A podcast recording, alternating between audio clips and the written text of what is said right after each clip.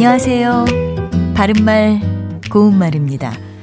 KBS 1텔레비전에서 방송되고 있는 우리말 겨루기에서 나왔던 문제를 짚어보겠습니다. 오늘은 제시되는 뜻풀이를 듣고 거기에 해당하는 표현을 맞추는 문제입니다. 찾아가거나 찾아오는 일을 비유적으로 이르는 말을 뜻하는 사음절로 된 고유어 명사는 무엇일까요?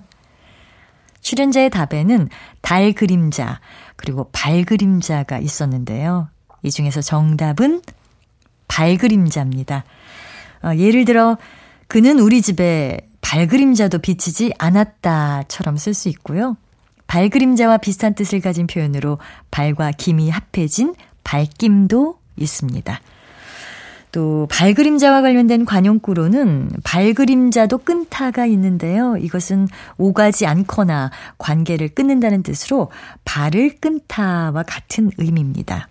그리고 발 그림자도 들여놓지 않다란 관용구는 전혀 나타나지 아니하다란 뜻입니다. 우리 집에 그렇게 자주 드나들던 애가 요즘은 회사 일로 바쁜지 통 발 그림자로 들여놓지 않는다. 이렇게 말할 수 있겠죠. 참고로 물 그림자는 물에 비쳐서 나타난 그림자입니다. 아이들이 물장구를 시작하자 수면에 어른거리던 나무의 물 그림자가 흔들려서 깨어졌다. 이런 표현도 할 수 있겠죠.